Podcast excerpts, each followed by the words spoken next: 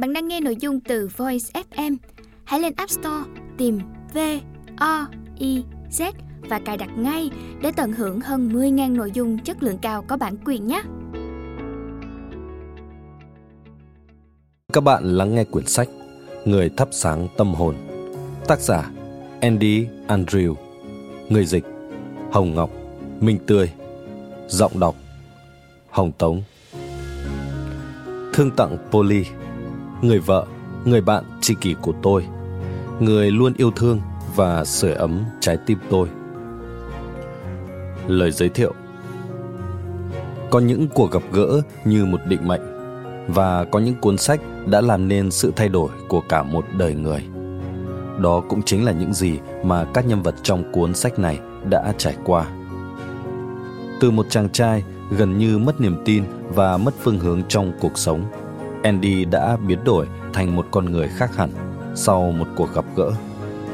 Người thắp sáng tâm hồn là tác phẩm được viết ra từ chính những trải nghiệm của bản thân tác giả, cộng với những ghi chép về những gì diễn ra xung quanh. Ở đó, chúng ta sẽ nhận thấy rằng, đôi khi chỉ vì thiếu khả năng nhận thức vấn đề một cách sâu sắc, chúng ta đã không tìm ra được hướng đi cho mình, dù nó hiển hiện ngay trước mắt. Và trong những lúc khốn cùng điều cần thiết đối với mỗi người đó là sự bình tâm. Khi bình tâm suy nghĩ sẽ trở nên sáng suốt. Suy nghĩ sáng suốt sẽ làm nảy sinh nhiều ý tưởng và ý tưởng sẽ tạo nên sự sáng tạo.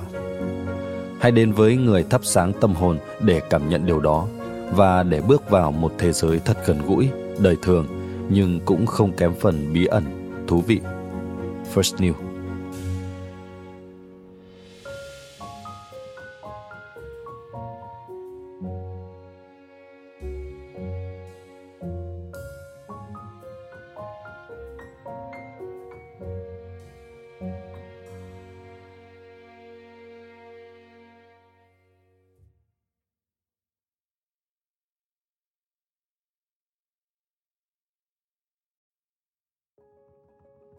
Bạn đang nghe sách nói tại Voice, thư viện sách nói First New.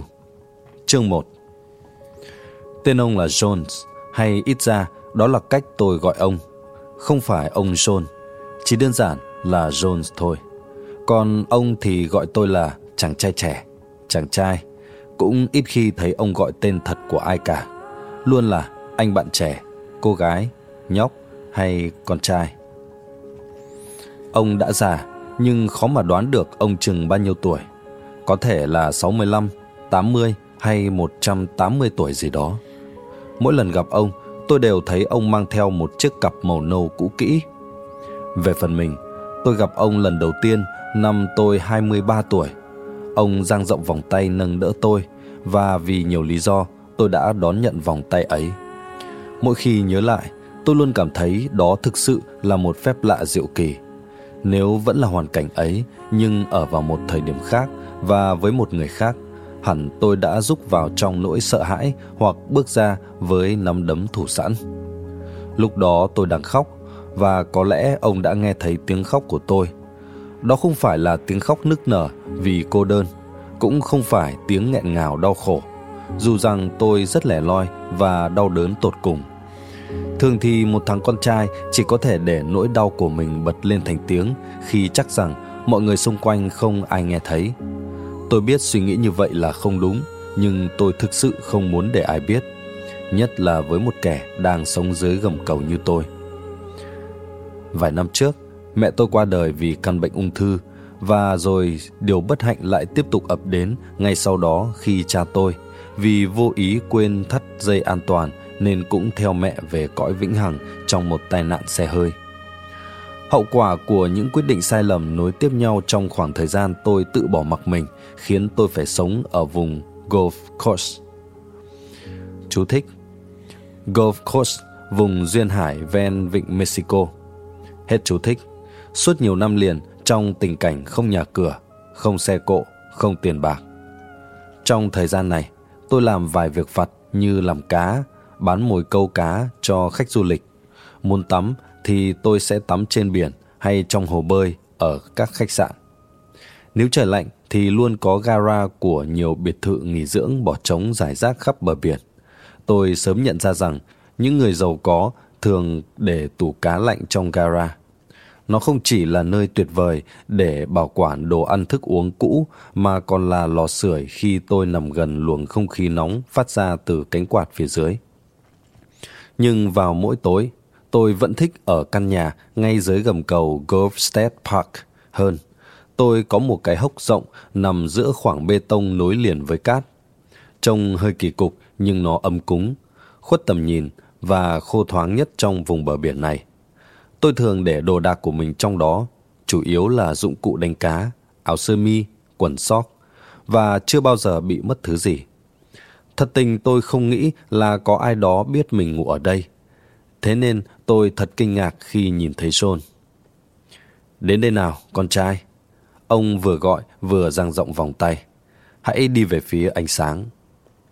Tôi lê bước về phía trước, nắm lấy bàn tay phải của ông rồi nhẹ nhàng hòa vào ánh sáng rực rỡ phát ra từ những ngọn đèn trên cầu.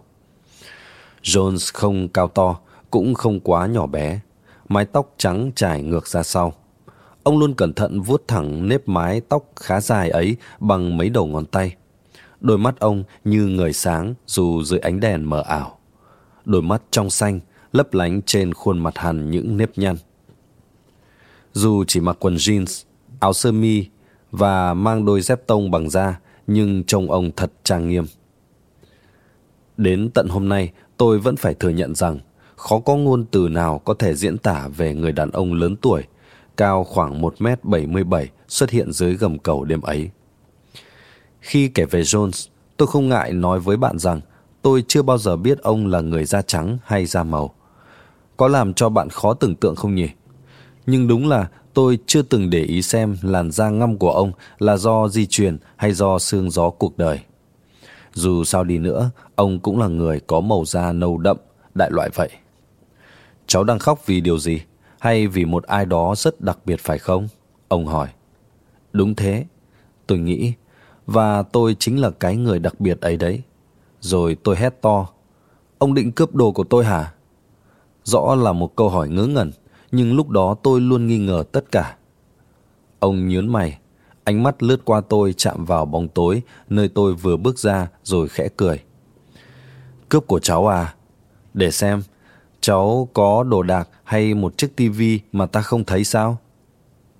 Tôi không trả lời, đầu gục xuống. Cái cách đùa cợt đó khiến tôi đau buồn hơn, nhưng hình như ông chẳng quan tâm. Ông vỗ vai tôi đùa. Nhìn lại đi chàng trai, Trước hết, cháu cao hơn ta ít nhất 4 tấc. Vì vậy, ta không dám cướp của cháu đâu. Thứ hai, rước cái đống hỗn độn đó vào người làm gì cho phiền phức nhỉ? Tôi ngây người nhìn ông, ông nói tiếp. Cháu luôn được an toàn, cả ta và người khác. Chẳng ai trên đời này muốn cướp của cháu. Cháu không có gì để mà lấy. Ông ngừng lại một chút, nhận ra tôi không hề cười. Ngược lại là đằng khác, tôi đang nổi khùng lên. Ông thay đổi chiến thuật. Nè Andy, nếu ta hứa không cướp gì của cháu thì cháu cho ta một lon coca đang giấu ở kia chứ. Ông chỉ về phía sau. Tôi tròn mắt nhìn ông. Được không nào? Sao ông biết tên tôi? Tôi hỏi. Nhân tiện, cứ gọi ta là Jones. Được thôi, nhưng sao ông biết tên tôi? Và sao ông lại biết tôi giấu coca ở đó? Không có gì khó cả, ông nhún vai. Ta để mắt đến cháu lâu rồi ta ở quanh đây thôi. Cháu lấy cắp mấy lon coca đó khi vào gara của một nhà giàu có nổi tiếng trong vùng tối qua. Vậy cho ta một lon được chứ? Tôi nhìn ông trong giây lát, suy ngẫm về câu trả lời ấy rồi chậm rãi gật đầu, đi lấy coca cho ông. Trở lại với hai lon nước trên tay, tôi đưa cho ông một lon. Cháu không lắc lên à? Ông cười to. Đoạn quay sang nhìn tôi lần nữa nhưng thấy tôi tuyệt nhiên không cười, dù chỉ là một cái nhếch môi. Ông thở dài. Cái thằng nhóc này, thật là cứng đầu quá. Bật nắp lon coca. Jones bước vài bước trên cát. Đoạn ông ngồi xuống và bắt chéo chân. Thôi được, chúng ta bắt đầu nào. Ông vừa nói, vừa đưa lon coca lên hớp một ngụm. Bắt đầu cái gì? Tôi hỏi một cách vô cảm. John đặt lon nước xuống rồi nói. Chúng ta cần bắt đầu nhận thức một vài ý niệm, cần soi xét lại tâm hồn. Chúng ta cần một chút dự cảm cho tương lai. Tôi đốp chát. Tôi không biết ông đang nói cái gì và cũng không hề biết ông là ai. Ông mỉm cười. À, để xem nào. Biết nói thế nào đây? Rồi ông nghiêng nhanh người về phía tôi. Về chuyện ta là ai thì cứ gọi ta là Joe. Tôi biết rồi. Tôi ngắt lời. Ý tôi là... Ta hiểu. Cháu muốn hỏi ta từ đâu đến cùng mấy thông tin vớ vẩn đại loại thế chứ gì? Tôi gật đầu. Thì ta vừa bước ra từ con đường ven biển này đấy thôi. Tôi thở hắt ra và trợn mắt lên. Ông vẫn cười, giơ cả hai tay hùa hùa thật hài hước. Thôi thôi, đừng giận lão John này nhé. Ông hạ giọng nói thêm, được không? Đợi tôi gật đầu xong, ông ngồi xuống và nói tiếp. Ta là một người thấu hiểu, đó là một đặc ân. Có người hát rất hay, có người chạy nhanh phi thường, còn ta thì lại có khả năng cảm nhận được những điều mà người khác không nhận ra. Cháu biết đấy, người ta thường có xu hướng nhìn sự việc một cách đơn giản mà.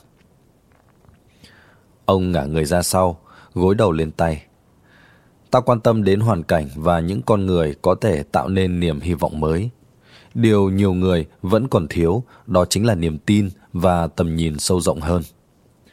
Chúng tôi ngồi bên nhau, lặng ngắm dòng nước ấm áp tuôn chảy từ vịnh Mexico. Một cảm giác bình yên kỳ lạ tràn ngập trong tôi.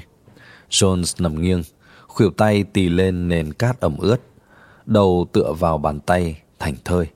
Một lát sau, ông quay sang nhìn tôi và hỏi Ba mẹ cháu đã đi xa rồi phải không? Tôi hỏi lại Sao ông biết? Ông khẽ nhún vai như thể nói rằng ai cũng biết cả, nhưng rõ ràng không phải ai cũng biết điều đó mà. Dù thật hoang mang khi người đàn ông lạ mặt này biết quá nhiều về mình, tôi vẫn cảm thấy có một lực hút kỳ lạ nào đó và trả lời ông. Đúng vậy, ba mẹ cháu đã chết. Ông mím môi. Đấy, đó cũng là một vấn đề của cách cảm nhận sự việc. Trước vẻ mặt đầy thắc mắc của tôi, ông nói tiếp. Có sự khác biệt lớn giữa chết và đi xa. Tôi khịt mũi. Với cháu thì không. Cháu thì không được xem là người đi xa đâu. Tôi trả lời cay đắng. Ông nói đúng, cháu là kẻ bị bỏ lại. Nước mắt chỉ trực trào ra. Tôi buột miệng nghẹn ngào. Và cái cách cảm nhận của ông trong chuyện này là sao? John thận trọng hỏi lại tôi. Vậy tại sao cháu lại ở đây? Trong tình cảnh này, y ta là ở nơi này. Bởi vì cháu đã chọn như vậy, tôi gào lên. Vì những quyết định ngu ngốc của chính mình. Vì cách suy nghĩ của cháu. Tôi nhìn ông chằm chằm rồi nói tiếp. Đúng không? Cháu hiểu hết. Vì vậy ông không cần nói nữa. Đều là lỗi lầm của cháu, được chưa? Có phải ông muốn cháu nói như vậy không? Không, giọng ông ôn tồn. Ta chỉ tò mò xem cháu có chút khả năng nhận thức sâu sắc nào không. À không, chắc cháu không có. Cháu lớn lên cùng những lời giáo huấn rằng Chúa an bài số phận con người theo ý muốn của Ngài. Và chẳng phải Ngài đã đặt cháu dưới gầm cầu này sao? Tôi mỉa mai rồi nói thêm. Còn nữa, nói về sự khác biệt giữa chết và đi xa. đây cháu đã có đủ thời gian ở trong nhà thờ để nghe những chuyện đó rồi. Cháu không nghĩ là mình còn muốn mua thêm những lời răn dạy đó nữa đâu. John nhẹ nhàng đáp. Thôi được rồi, ta lắng nghe cháu. Ta cũng hiểu tại sao cháu lại cảm thấy như vậy. Nhưng nghe này, ta đâu có bán cái gì. Ta đến đây chỉ vì... Vì tầm nhận thức sự việc sâu sắc hơn. Cháu biết. Sơn im lặng một lúc. Và tôi bắt đầu tự hỏi thái độ thô lỗ của tôi đã đủ khiến ông câm nín luôn chưa? Chưa đâu. Đó chỉ là bước đầu trong kế hoạch buộc ông phải rời khỏi tôi và ra đi. Nhưng ông không làm như tôi muốn. Sơn vuốt những sợi tóc bạc đang rủ xuống mắt rồi bảo. Này cháu, cháu nghĩ sao nếu ta nói rằng chính sự lựa chọn cùng với những quyết định sai lầm đã góp phần dẫn đến tình cảnh hiện tại của cháu? Và có chắc là Chúa sẽ vẫn để cháu sống như vậy trong một tương lai mà cháu chưa thể tưởng tượng ra không? Tôi trả lời, cháu không biết, cháu không còn đủ niềm tin nữa. John cố thuyết phục. Hãy tin ta, một ngày kia cháu sẽ thấy. Rồi đột nhiên ông mỉm cười. Có một vấn đề, hình như người ta đã hiểu sai về lời giáo huấn mà cháu nói lúc nãy. Tại sao họ luôn nghĩ rằng khi nói Chúa an bài số phận mỗi người theo ý muốn của Ngài, thì có nghĩa là Chúa mang họ lên đỉnh núi cao, đưa họ vào những ngôi biệt thự hay xếp họ đứng đầu tất cả. Hãy thử nghĩ xem, trên đỉnh núi chót vót luôn trơ trọi và lạnh lẽo, hầu như không có sự sống ở đó. Dĩ nhiên, ở trên cao ta có được tầm nhìn rộng lớn, nhưng nhìn quá xa để làm gì? Tầm nhìn xa chỉ khiến ta phát hiện ra một mục tiêu mới, một khát khao mới, và để chinh phục ước vọng đó, chúng ta lại phải băng đèo vượt suối rồi bắt đầu trèo những sườn dốc treo leo. Trong khi đó, chính ở thung lũng xanh tươi và màu mỡ mới là nơi con người học được cách vươn lên và thành công trong cuộc sống. Vì vậy, quan điểm của ta là dù một người được sắp đặt thuộc về nơi nào thì cũng tốt thôi. Ông vốc cát đầy hai bàn tay để chúng chảy dần giữa các kẽ ngón rồi tiếp tục giảng giải. Giống như vùng cát này đối với cháu thật cần khô, nhưng mọi việc đã như vậy rồi con trai à. Khi ta nói với cháu điều này, có lẽ lúc ngả lưng tối nay cháu sẽ cảm thấy như đang ngủ trên một mảnh đất phì nhiêu. Suy nghĩ, học hỏi, cầu nguyện, dự tính, ước mơ, cháu sẽ đạt được nhanh thôi. Trước khi đi, Jones cẩn thận mở chiếc cặp che khuất ánh nhìn tò mò của tôi và lấy ra ba quyển sách nhỏ bìa màu cam. Ông hỏi, cháu đọc chứ? Thấy tôi gật đầu, ông nói tiếp. Ta không hỏi cháu đọc được chứ, ta chỉ muốn hỏi cháu có đọc không thôi. Tôi khẳng định, vâng, cháu đọc, dù là tạp chí hay bất cứ cái quái quỷ gì. Tốt quá, hãy đọc hết đi. Tôi chăm chú nhìn mấy cuốn sách trong ánh sáng mờ ảo. Nào là Winston Churchill, Will Rogers, George Washington Carver. Tôi lức nhìn ông. Toàn là sách lịch sử à? Không đâu. Chuyện phiêu lưu đấy. Thành công, thất bại, tình yêu, âm mưu, toan tính, chiến tích vẻ vang và điều tuyệt vời nhất là mỗi câu chữ đều là sự thật. Cháu hãy luôn nhớ rằng kinh nghiệm nói chung chưa hẳn dạy ta được nhiều. Kinh nghiệm mà người khác đã thực sự trải qua mới thật là người thầy tuyệt vời. Đọc về cuộc đời của những vĩ nhân, cháu sẽ khám phá được bí mật khiến họ trở nên vĩ đại. Tôi đã đọc quyển Winston Churchill cho đến tận sáng. Tôi cảm thấy được an ủi khi biết rằng có một mảnh đời còn cơ cực lẻ loi hơn tôi. Nhưng điều khiến tôi ấn tượng sâu sắc là cuối cùng Churchill vẫn rất thành công. Khi tôi bắt đầu cầm sách lên đọc, John đã chào tạm biệt tôi ra về. Tôi không để ý lắm đến điều đó, nhưng sáng hôm sau, khi tôi ước gì mình đã cư xử với ông tế nhị hơn, tôi cảm thấy bối rối và một chút xấu hổ nữa, nhưng không phải cảm giác tuyệt vọng như đêm hôm trước. Khi màn đêm buông xuống, tôi đã đọc xong George Washington cover và mệt mỏi ngủ tiếp đi đến tận sáng hôm sau. Ngày hôm đó, tôi vừa cọ rửa những chiếc du thuyền trên bến, vừa không ngừng suy nghĩ về những gì mình đã đọc. Tôi cũng để mắt tìm Jones, nhưng không thấy bóng dáng ông đâu. Jen, người quản lý bến, bảo rằng ông biết rất rõ về John. John sống gần khu này nhiều năm qua. Jen nói. Hồi chú còn nhỏ, John cũng khá già rồi. Và giờ thì chú 52 tuổi rồi đấy. Chỉ một ngày thôi tôi đọc xong quyển Will Roger. Nhưng phải mấy hôm sau tôi mới gặp lại Jones.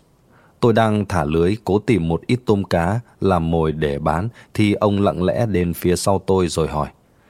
Làm gì đấy? Tôi nói to. Ồ, Jones, cháu không biết ông đến. Mấy hôm nay ông ở đâu thế? Cháu đọc hết sách rồi. Jones cười sảng khoái trước thái độ nhiệt tình của tôi. Chính tôi cũng khá ngạc nhiên về sự hồ hởi của mình. Ông vui vẻ. Từ từ, từ từ, để ta xem. Cháu không biết ta đến vì cháu vẩy nước tung tóe đến nỗi dù ta có cưỡi cả một con voi thì cháu cũng chẳng nghe thấy. Còn mấy hôm nay ta ở đâu hả? Ta ở quanh đây thôi mà. Thỉnh thoảng ta còn thấy cháu nữa kìa. Chỉ là ta không muốn làm phiền cháu thôi. Ta thấy vui vì cháu đã đọc hết sách. Cháu có thích không? Tôi hồi hộp. Có chứ, cháu rất thích. Hay quá, ta biết cháu đọc hết rồi. Hy vọng là cháu không bực. Ta có ghé qua gầm cầu để lấy mấy quyển cũ và đưa thêm ba quyển khác. Thật à, tôi ngạc nhiên. Cảm ơn ông nhé. Không gì cả, ta mượn ở thư viện. cốt đem đến cho cháu xem mà.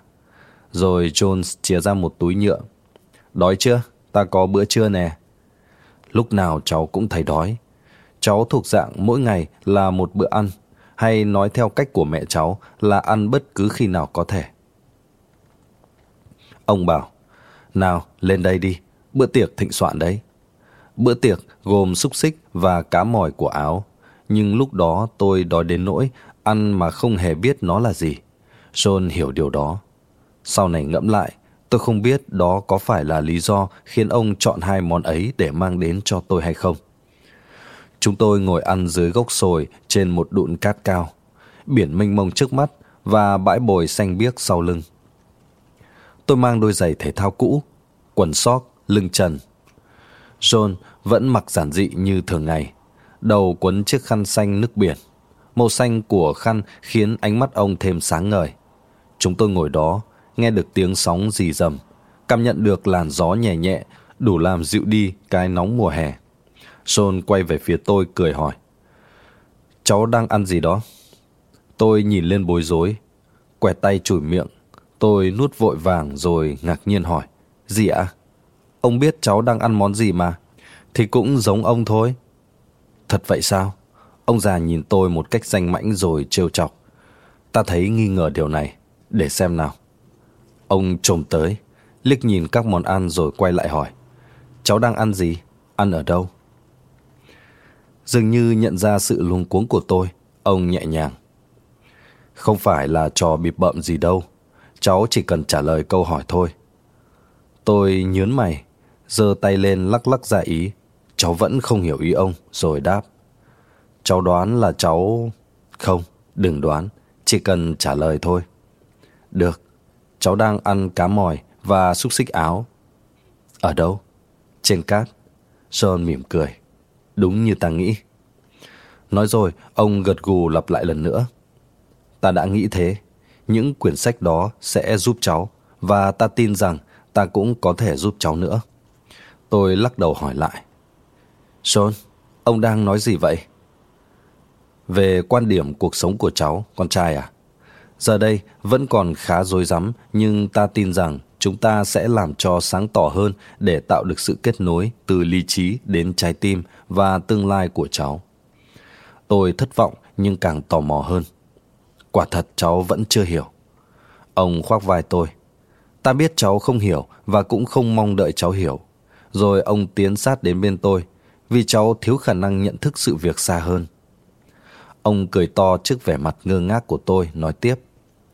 Chàng trai trẻ, cháu chỉ nhìn thấy dưới chân mình là cát, thức ăn của mình là xúc xích và cá mòi áo, rồi mơ ước những thứ tốt hơn. Điều đó không có gì đáng trách, suy nghĩ của cháu rất bình thường. Phần lớn chúng ta đều như thế, oán trách bản thân vì vị trí mình tồn tại, vì thức ăn mình ăn, vì chiếc xe mình sử dụng. Hầu như chúng ta không bao giờ dừng lại để nghĩ đến hàng triệu người trên thế giới này không có được phúc phần và cơ hội như vậy. Họ không có đồ để ăn và chưa bao giờ dám hy vọng sở hữu một chiếc xe hơi. Hoàn cảnh khiến cháu phải đối mặt với nhiều thử thách thì cũng chứa đựng rất nhiều cơ hội. John dừng lại, suy ngẫm, nhèo mắt rồi tiếp tục. Đây này, cái này là dành cho cháu. Nó là quy luật của vũ trụ. Có rất nhiều, nhưng câu này đặc biệt thích hợp với cháu trong hoàn cảnh hiện tại. Hãy nhớ, khi chúng ta quá chú tâm đến điều gì đó, nỗi khao khát có được nó sẽ càng tăng lên mãnh liệt. Tôi cho mày cố hiểu những gì ông nói. Cũng may, ông đã không để tôi phải đoán. Khi cháu dồn tâm trí nghĩ đến cái mình cần, cháu sẽ thấy nhu cầu đó tăng lên. Nếu cháu tập trung suy nghĩ cái cháu không có, cháu sẽ nhanh chóng phát hiện mình còn thiếu thốn nhiều thứ khác. Và thế là mọi việc càng trở nên tồi tệ. Nếu cháu cho là đầu óc mình lú lẫn, cháu càng có vẻ lú lẫn hơn. Nhưng khả năng cảm nhận sự việc một cách thanh thản sẽ mang lại cho cuộc đời mỗi người niềm hạnh phúc và sự giàu có. Thấy tôi có vẻ nghi ngờ, John đặt chai nước sang bên, đứng đối diện với tôi và nói Nghĩ xem nhé, khi chúng ta vui vẻ, hào hứng thì ai cũng thích ở bên cạnh chúng ta, đúng không? Chắc vậy. John không hài lòng. Không phải chắc là khi ta vui vẻ, những người xung quanh thích gần gũi với ta. Đúng hay sai? Đúng. Và chúng ta cũng biết cơ hội, sự hỗ trợ mà một người có được là do người khác mang đến. Vậy một người mà ai cũng thích giao tiếp thì sao nhỉ? Tôi bắt đầu hiểu và đánh bạo trả lời.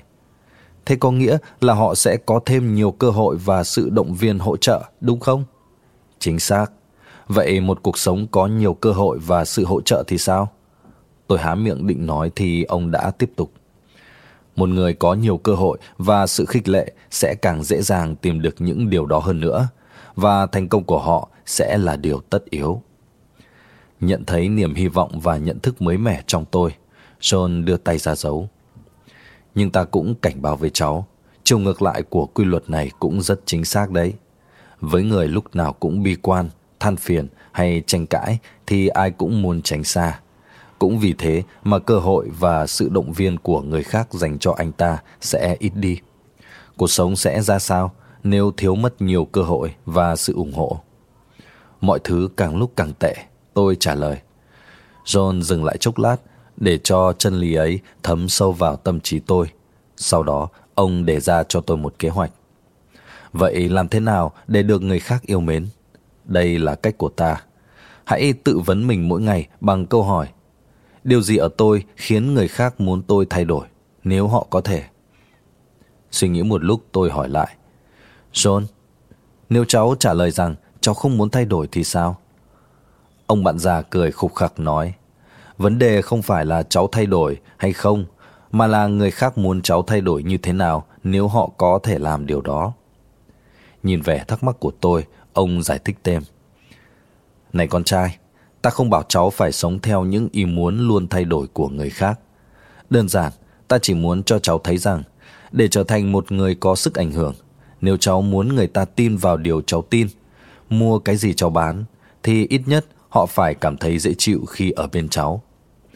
Một cuộc sống thành công có liên quan rất nhiều đến tầm nhận thức sự việc và cảm nhận của người khác về mình đôi khi cũng quan trọng không kém cảm nhận của chính bản thân mình. Chúng tôi ngồi im lặng bên nhau, ngắm nhìn lũ mỏng biển đang bay lượn lên cao, nghe tiếng sóng vỗ vào bờ cát. Một lúc sau, John đứng lên và bắt đầu nhặt mấy vỏ chai rỗng cho vào túi nhựa. Thôi, đứng dậy nào. Ông đưa tay kéo tôi đứng lên, cười vui vẻ và nói, cháu ăn cả xúc xích và cá mòi trên cát, còn ta thì thưởng thức sóng gió và đất cát trong khung cảnh biển khơi. Ông vỗ vai tôi, tất cả là do cách cảm nhận thôi. Tôi lê bước trở về gầm cầu khi đã khá muộn. Trên hộp đựng đồ nghề là ba quyển sách bìa màu cam được đặt ngay ngắn. Cũng là sách về tiểu sử danh nhân. Thánh Doan, Abraham Lincoln, Victor Frank. Tôi lấy quyển Frank ra đọc trước. Tôi không biết ông ấy. Tựa quyển sách là Man's Search for Meaning, đi tìm ý nghĩa cuộc sống. Đọc rồi, tôi mới biết Frank là một chuyên gia tâm thần học người Áo, đã sống sót trở về từ họa thảm sát của Đức Quốc xã trong Thế chiến thứ hai. Cả cha mẹ và vợ ông đều bị giết chết. Tất cả là do cách cảm nhận. Câu nói của John cứ lẩn vẩn trong tâm trí tôi. Đột nhiên tôi bắt gặp một mảnh giấy kẹp trong quyển sách. Cầm lên, tôi nhận ra đó là một chiếc khăn ăn. Trên đó viết Này chàng trai trẻ, hãy đọc cái này trước tiên. Ta rất tự hào về cháu. John. Nước mắt tôi chợt trào ra. Tôi cẩn thận đặt lại bức thư vào quyển sách. Đã lâu lắm rồi, không ai tự hào về tôi cả. Tôi vẫn còn nhớ rất rõ ba quyển sách tiếp theo tôi được đọc là Harry Truman, Florence Nightingale và Vua David. Sau đó tôi được đưa cho các quyển Harriet Tubman, Nữ hoàng Elizabeth đệ nhất và John Adam. Quyển thứ 13, 14 và 15 là Eleanor Roosevelt, Mark Twain và Joshua Chamberlain. John gấp một mảnh giấy để trong quyển Chamberlain, bảo tôi tự đi đến thư viện trả ba quyển sách cuối cùng này. Khi đến thư viện, tôi tự tìm thấy những quyển sách khác như George Washington, Anne Frank và Christopher Columbus. Không lâu sau, tôi nhận ra là John đã rời khỏi nơi này. Tôi tìm kiếm ông nhiều tuần liền, xem xét những dấu hiệu cho thấy ông đang ở đâu đó quanh đây. John đã dặn Nancy, chủ của Sea and Một nhà hàng lớn trên bãi biển, nướng cho tôi bất kỳ con cá nào tôi mang đến. Tôi được giảm giá đặc biệt khi ăn ở đây. Chỉ với một đô la cho cả bữa ăn, gồm món ăn nhẹ, trà đá và bánh quy. Hơn nữa, nhiều chủ tàu bắt đầu đưa tàu cho tôi cọ rửa và đôi khi họ còn mang giúp cá của khách hàng đến cho tôi làm. Mỗi lần như vậy, họ đều nhắc đến John. Một hôm, Brand Byrne, nhạc sĩ biểu diễn ở khách sạn Holiday, nói cho tôi biết có một ông lão đã giới thiệu với anh rằng tôi là một người vui tính và đề nghị tôi diễn hài kịch vào thời gian nghỉ giữa các bản nhạc. Tôi nhận lời, nhưng tôi nghĩ mình đã làm không tốt lắm. Brand trêu chọc tôi và động viên tôi bằng lời nói, đôi khi bằng một bữa ăn. Nhiều năm lặng lẽ trôi qua, tôi không còn trú ngụ nơi gầm cầu, nhưng vẫn tiếp tục đọc rất nhiều sách viết về tiểu sử những người nổi tiếng khác. Trước sức ảnh hưởng của các nhân vật trong sách như Thống tướng George Patton, Mary Curie, Joshua, Caleb, Harriet Stowe, Alexander Đại Đế, T. Washington, Daniel Bonner, tôi bắt đầu thay đổi cuộc sống của mình theo một hướng mới. Đôi lúc tôi cảm thấy thật phấn chấn khi trải lòng cùng cuộc đời của những con người có tầm ảnh hưởng mạnh mẽ, giàu có và thành công. Tôi ngẫu nhiên tìm ra bảy đặc điểm chung của những con người vĩ đại ấy. Đó chính là bảy nguyên tắc họ áp dụng trong cuộc sống của mình. Cuộc sống của tôi sẽ ra sao khi tuân thủ theo bảy nguyên tắc này nhỉ? Tôi nhận thấy những nguyên tắc này luôn hiện hữu, cho dù ta có biết chúng hay không. Ví dụ, nguyên lý trọng lực đã tồn tại từ rất lâu trước khi quả táo rơi trúng vào đầu Newton. Nhưng chỉ cho đến khi thấy quả táo rơi, Newton mới phát hiện định luật gắn liền với hiện tượng này. Và cũng từ đó, con người bắt đầu áp dụng định luật này vào việc chế tạo máy bay, xây dựng cầu treo và nhiều công trình khác nữa. Tiếp tục suy nghĩ theo hướng đó, tôi đúc kết được rằng nguyên tắc để thành công trong việc nuôi dạy con cái, tài chính, lãnh đạo và giao tiếp cũng không khác gì định luật của Newton.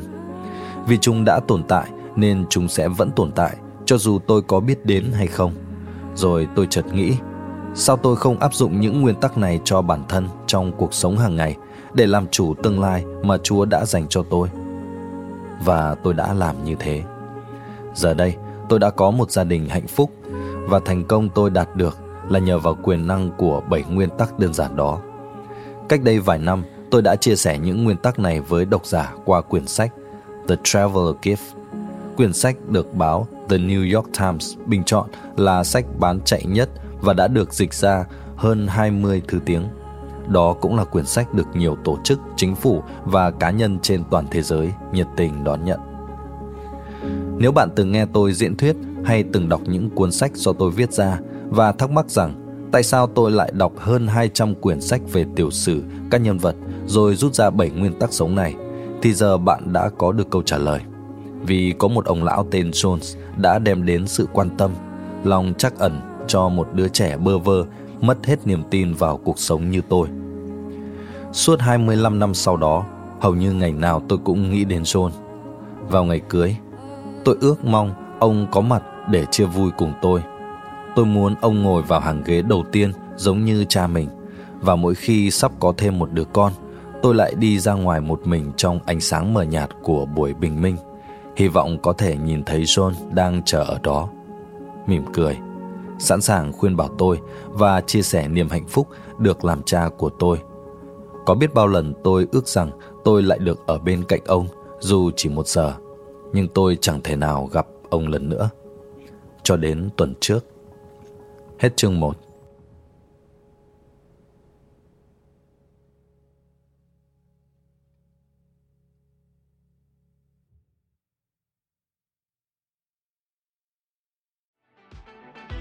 Voi FM Ứng dụng sách nói chất lượng cao.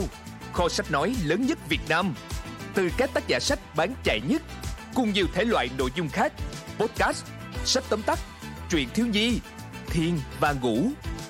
Chia theo các hạng mục dễ tra cứu Và được thể hiện qua các dòng đọc mượt mà Hẹn giờ tắt để nghe trước khi ngủ. Điều chỉnh tốc độ nghe phù hợp với bản thân. Tải xuống để nghe không cần mạng. Chế độ lái xe, thao tác đơn giản và an toàn. Gần 20.000 người đã sử dụng và hài lòng. Còn bạn thì sao? Tải ứng dụng Voi FM trên App Store hoặc Google Play để được nghe thử miễn phí ngay hôm nay. Voi FM, lắng nghe mọi lúc, bên bạn mọi nơi.